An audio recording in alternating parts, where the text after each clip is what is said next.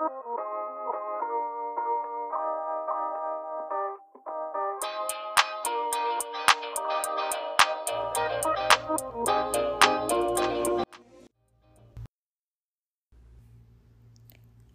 عليكم معاكم نور من بودكاست كلام ثون في وسط النقاش ترتفع الأصوات وتنعاد الأفكار حتى أننا ممكن نوصل لمرحلة الإحباط أو ممكن توصل للمضاربات. أكيد أنك كنت جزء من هذا السيناريو في يوم من الأيام أو على الأقل أنه مر عليك في محيطك. في هذا العالم اللي وصل لثمانية مليار شخص نعيش بطرق مختلفة وأفكار مختلفة وآراء مختلفة وعندنا اختلافات ثانية كثير. الأكيد إننا بنتواصل مع بعض رغم اختلافاتنا بس المشكلة تبدأ لما نحاول نغير بعض ونقنع بعض بآرائنا وإنه إحنا الصح والآخرين خطأ. وننسى إنه الحل هو التقبل. تقبلنا لوجهات النظر المختلفة والقدرة إننا نتقبل ونحترم وجهات نظر الآخرين حتى لو كانت تختلف عننا جدا مهمة. في بعض الأشخاص يجيهم نفور من المختلفين عنهم. أنت مستحيل بتلقى نسخة ثانية منك. تلاقيهم عندهم إصرار زائد على الإقناع وهذه مشكلة كبيرة لأنه العناد على الإقناع بيخليني ما أسمع الطرف الآخر لأن أنا مشغول في إني أنا أوصل فكرتي وأقنعهم فيها. والمشكلة الأكبر إذا كان الطرفين مو مستعدين إنهم يسمعوا بعض. يوصل الحوار لدرجة جدا محدودة ومركز على الفوز والصح والخطأ. وما يكون مركز في إننا نوصل للتواصل والتفاهم. هدفنا الرئيسي من النقاش هنا إننا نوصل لنقطة فهم مشتركة بدل من إني أنا أفوز عليك أو إنك أنت تفوز علي. لما أكون منشغلة في إقناع الطرف الآخر حكون مركزة على الأدلة اللي تدعم فكرتي وحتجاهل اللي تتعارض معاها لأن أنا دحين هدفي الفوز. حكون متحيزة ومو موضوعية في النقاش. لازم يعني أكون منفتحة للتغيير منفتح إننا, إننا نتعلم. أعترف إنه ممكن إنه عادي أكون أنا فعلا غلط مو عيب. وأعترف إني أنا ممكن عادي أتعلم منك ما يهم عمرك أو تعليمك. ممكن تكون أصغر مني وتعليمك أقل مني لكن فكرتك وجهة نظرك صحيحة.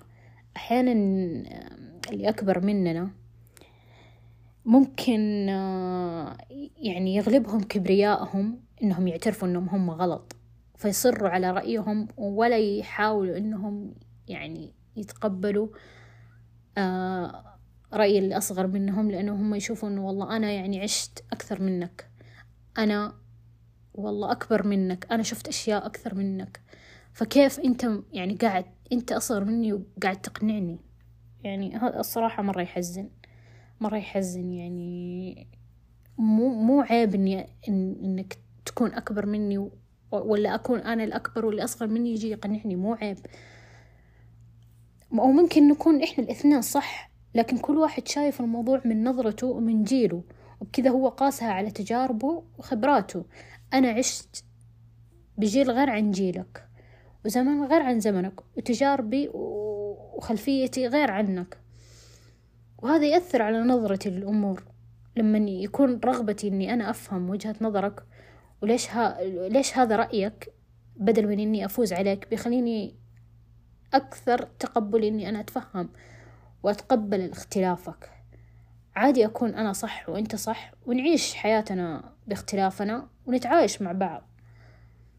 في بعض المواضيع ما يكون لها رؤية واحدة صحيحة. عادي يكون الموضوع له له يعني أكثر من وجه صحيح عادي. نرجع على الإصرار على الإقناع لأنه يعني قاهرني شوية. في بعض الأحيان يعني يوصل الأطراف في النقاش للهجوم الشخصي عشان بس يفوز فيركز على الشخص نفسه. فمثلا إنه يسأله لفظيا بكلمات جارحة أو يشكك في شخصيته ولا يستهدف شكله ومظهره الخارجي عشان يوصل إنه والله هو له الكفة الأعلى في النقاش. ممكن كمان ينتقد بشكل عام. مثلا ممكن يقول والله يعني أنت إيش شفت من الحياة عشان تمشيني على رأيك يعني؟ شوف هذا شكله يتكلم ما بقي إلا هذا ويعلمني. طبعا هذه كلها حيل رخيصة اللي يلجأ لها اعرف إنه هو أصلا ما عنده حجة رأيه. وانحشر. ف... ف... يوص... يوصل لهذه الطريقة الرخيصة عشان يسكت الطرف الآخر. فأصلا هذول الكلام معاهم ضايع.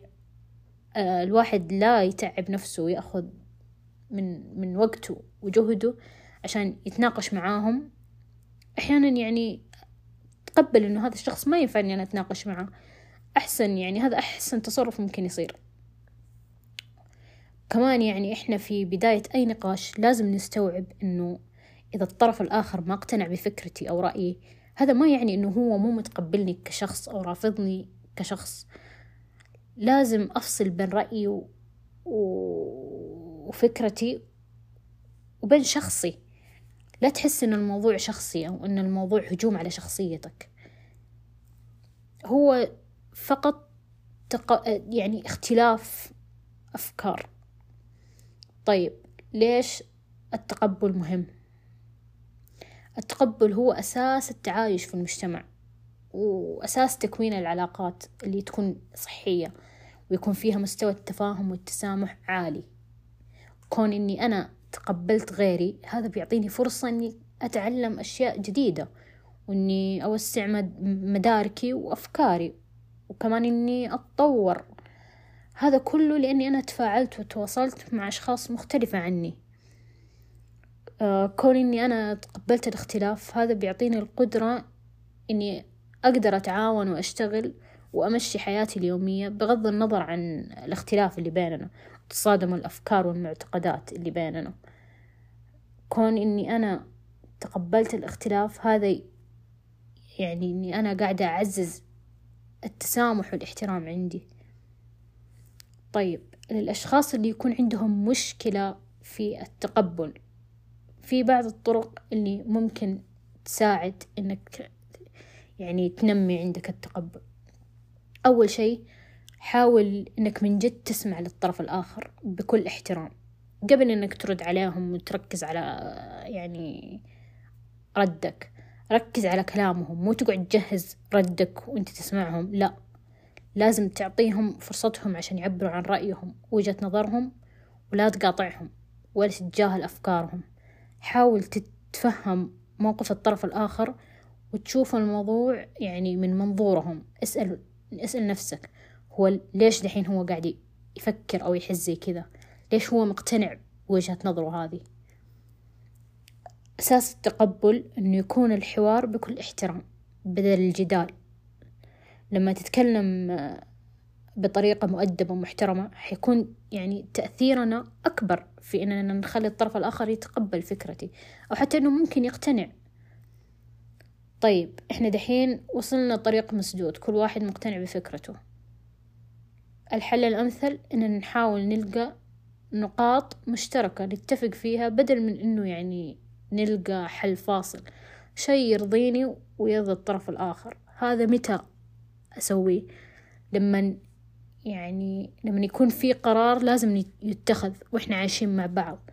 وهذا هذا هذا القرار بيأثر على سير حياتنا فإحنا لازم يعني نلقى نقطة وسط بيني وبينك. لكن إذا ما كان في تأثير خلاص هو غير عني. تقبل. هو غير عني. مو أنا غير عنه. تقبل. بس.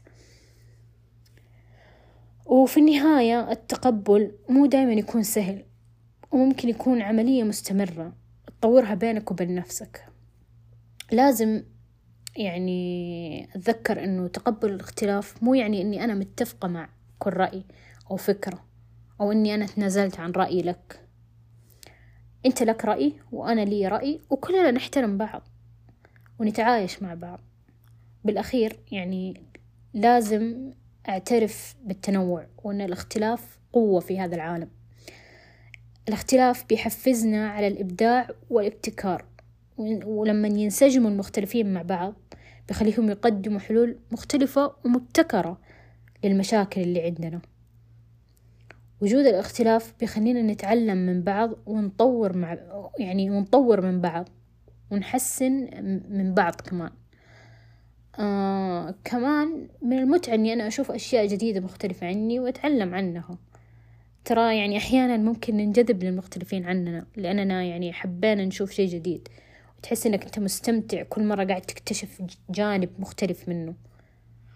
لازم نتذكر إنه الآخرين لهم حقهم في الاختلاف ولهم اعتقاداتهم الخاصة وهذا ما يعني إنهم هم سيئين. لازم نحترم ونقدر التنوع ونتعامل مع الأفكار بشكل منفصل عن الأشخاص خلينا نكون منفتحين ومتواضعين إننا نسمع الاختلاف ونتعلم منه ونوسع أفكارنا. وكمان يعني نطور من نفسنا وشكرا لكم على استماعكم وإذا كان عندكم آراء أو اقتراحات شاركونا هي على حساباتنا في مواقع التواصل الاجتماعي.